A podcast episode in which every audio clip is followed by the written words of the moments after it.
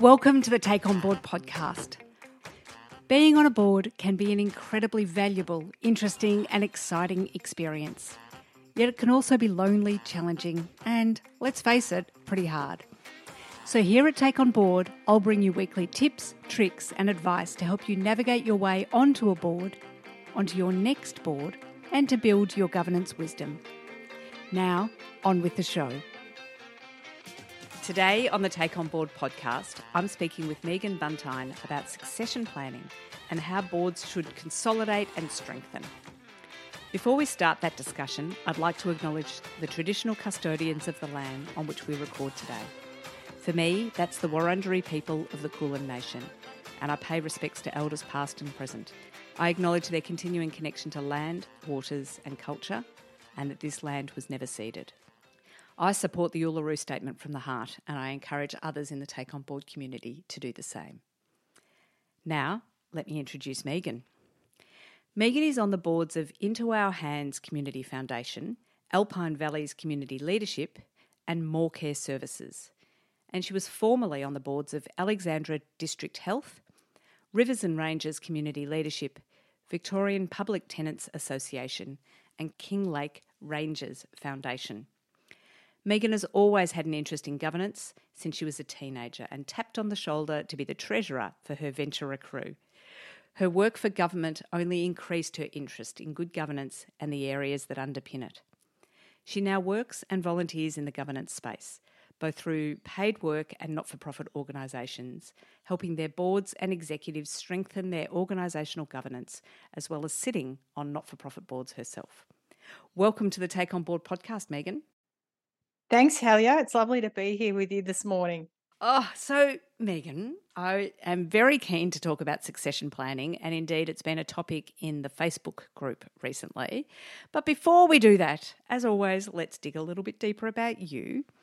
So tell me, where were your parents born, and do you know where your ancestors are from?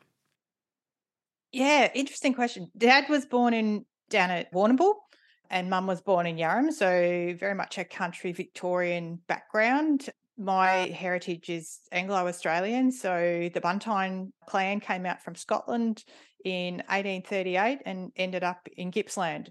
So dad did a, a lot of genealogy, so I sort of feel I've got lots of heritage around Ireland and Scotland in particular but it's been really interesting in recent years. I've also discovered I've got Aboriginal relatives. That's not Aboriginal heritage, but Aboriginal relatives. So I'm really exploring that aspect of our family tree, not my direct line of heritage. And it's something I'm really, really pleased to be connect, have that connection to. Because, like you, I support reconciliation, and I think we need to do more to support our Indigenous country folk. Yep, I could not agree more. So interesting. I, I think that family genealogy, my father did a lot around it as well for his side, which is back in Denmark. But it's so interesting knowing some of that family history.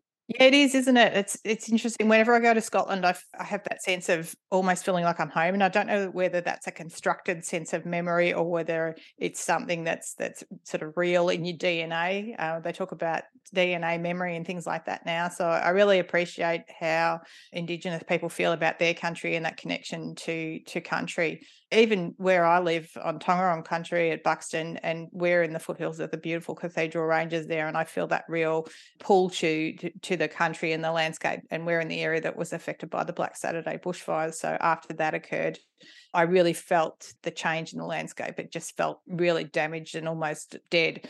So seeing it come back from that has been great to see. And I guess it's it's made me realize how connected I actually am with the country in which I live now too.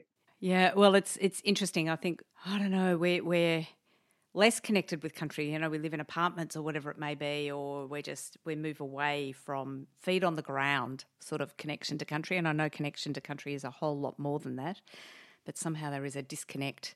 I think sometimes, and just being able to take that moment and reconnect is it's a good thing to do.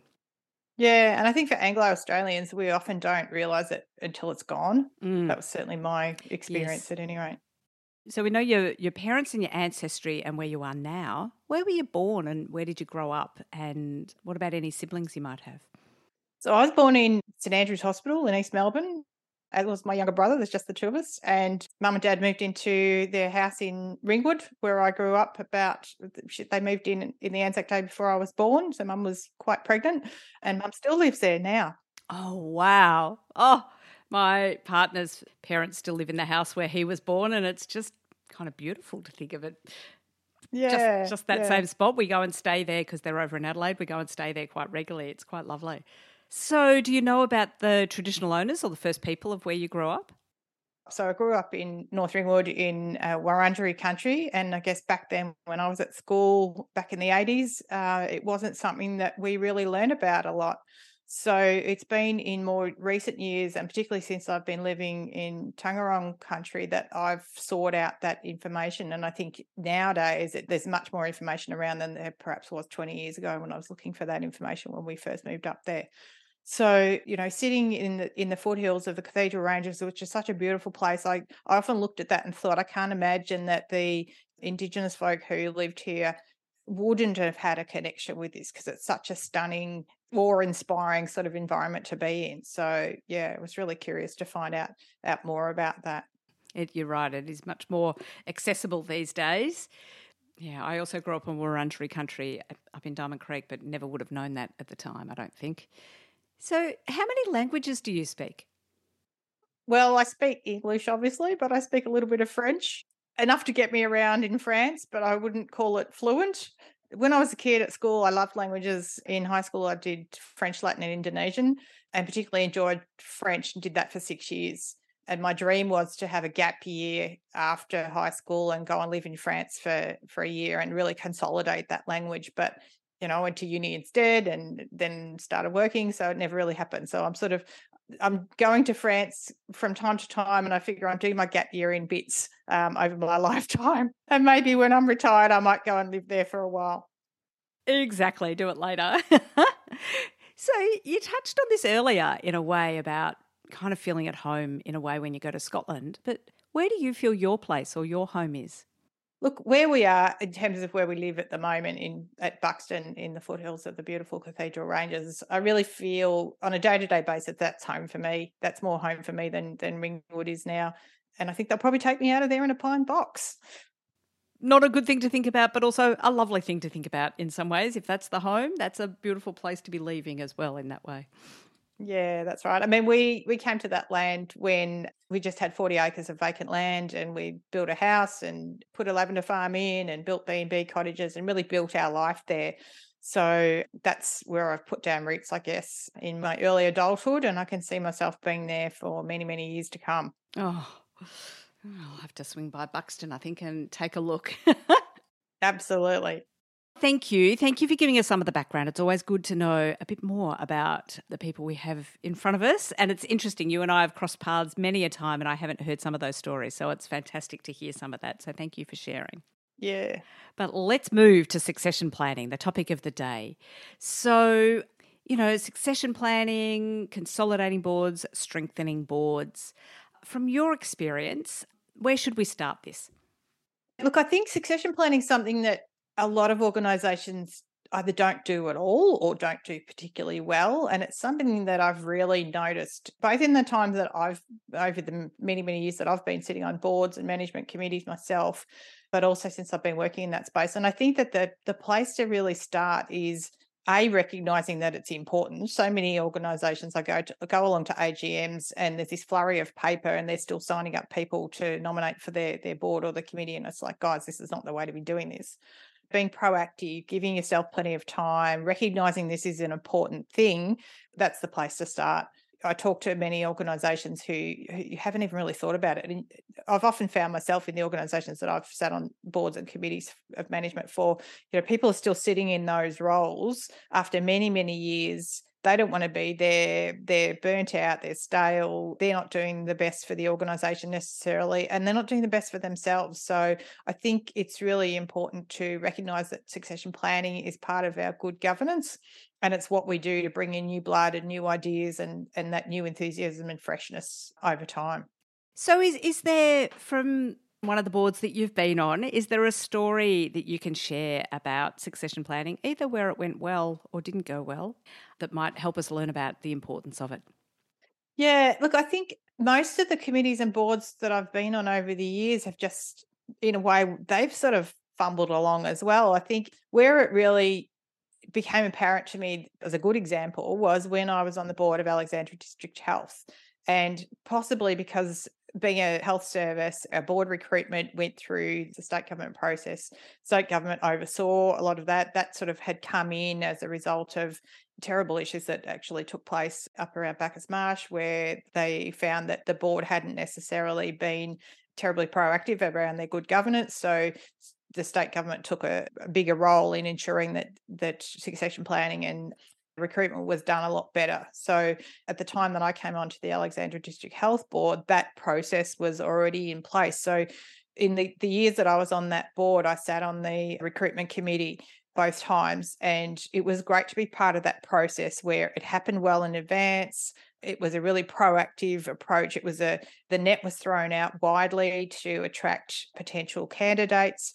There was a thorough process that we went through and we got some really good outcomes. We got some great people for our board. And for a little country town, really, that there's not a lot of population around, you might be struggling to get people who are willing to put their hand up or who've got the skills base that you're looking for.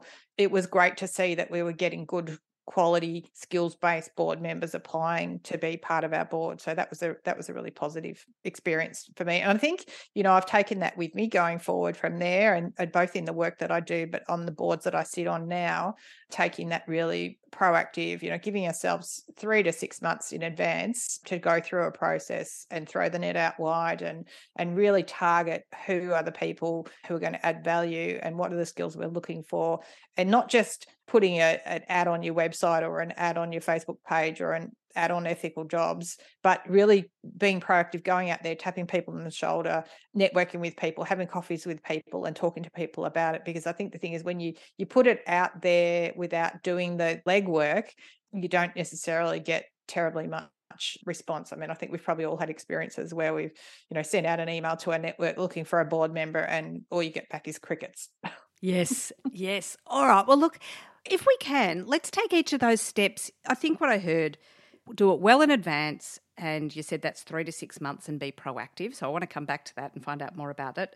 Be really targeted around what the skills are that you need. Throw the net widely, and you've given some tips there. Have a really thorough process, and that will lead to good outcomes. So, can we just dig into each of those steps a little bit?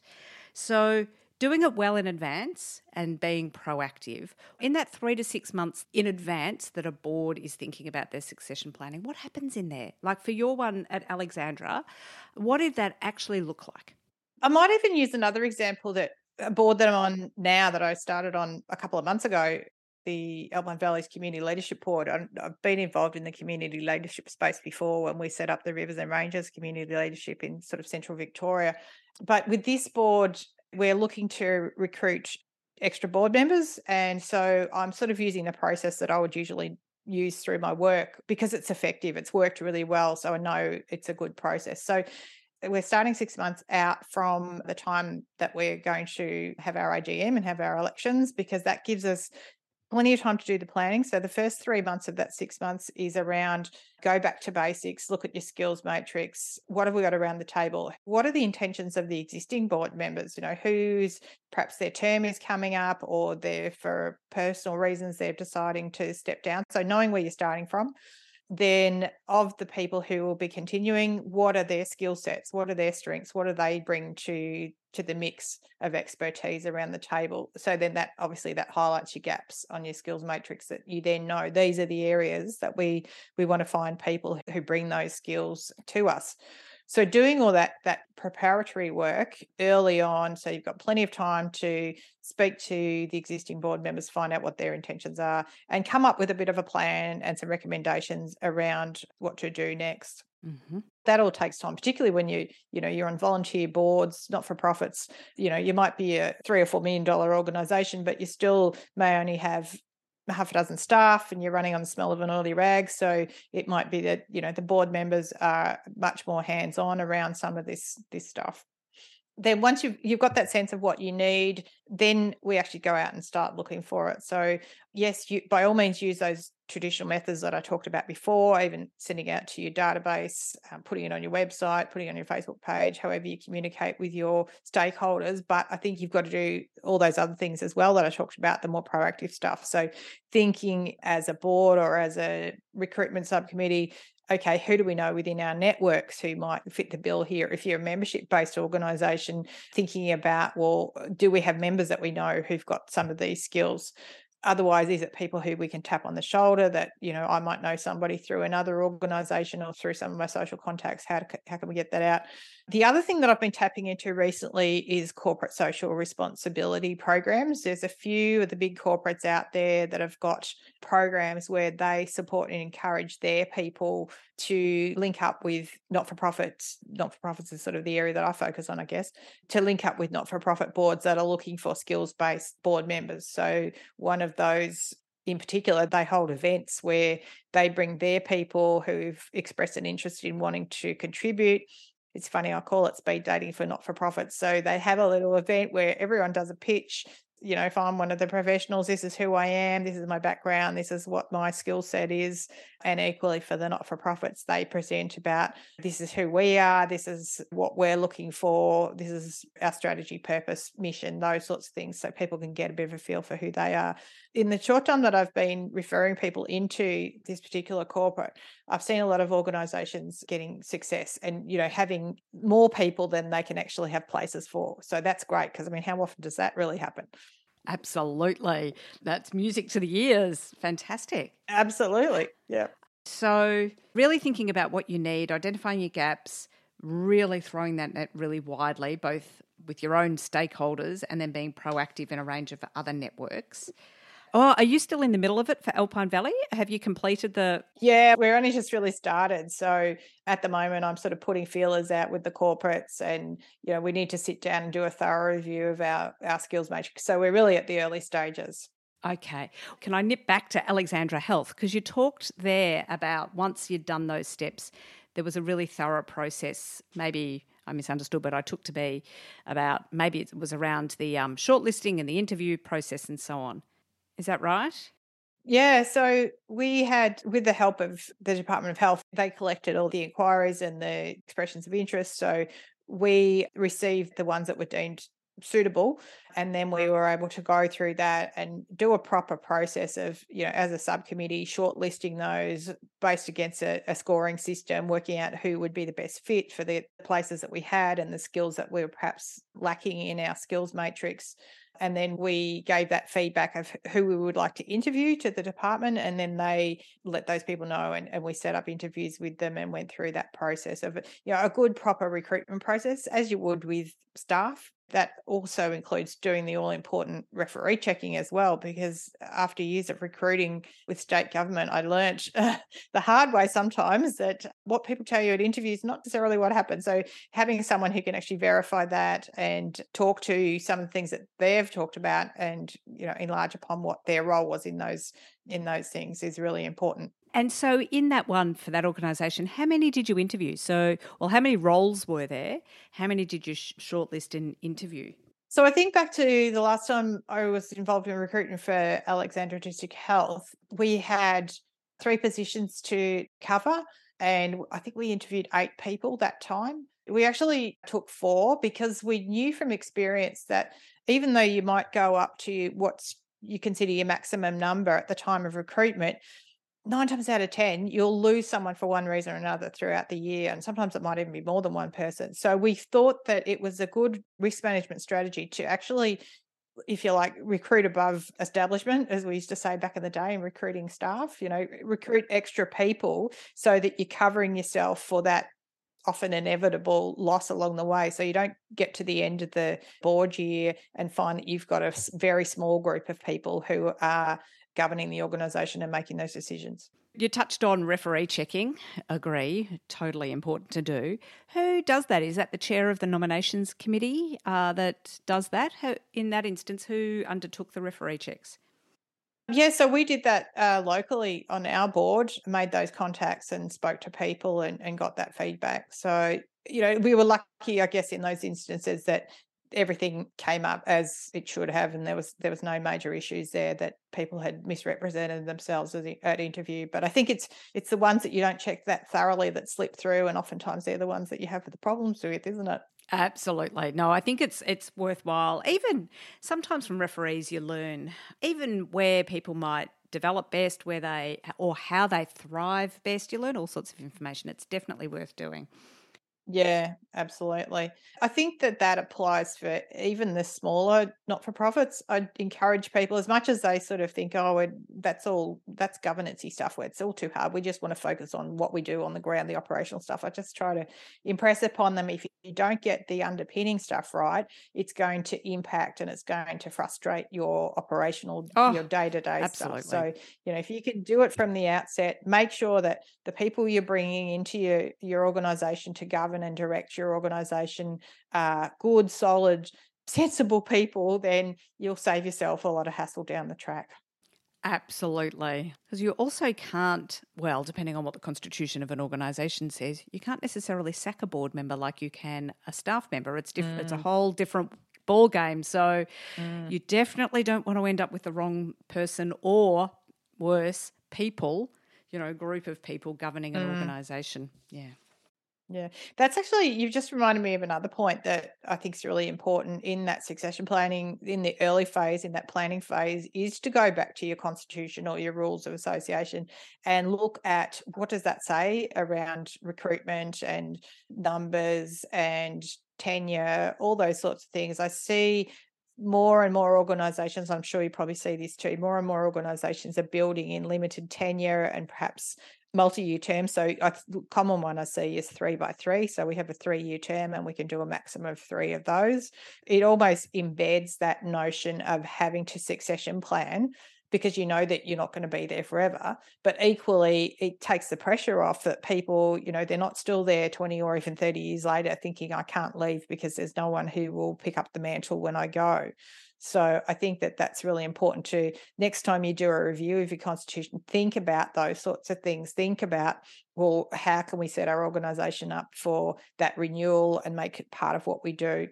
But equally, you know, it's it's a good trigger point. I find so many organisations that their constitution or their rules actually don't reflect their current practice, so they're out of date. They need a review. So it's a good trigger point if we can think about the succession planning to remind us to go back and just have a bit of a check over our rules. Do they meet our needs? Are they up to date? Do they reflect our current practice, particularly around obviously the recruitment of board members? Absolutely. When in doubt, check the rule book. yes.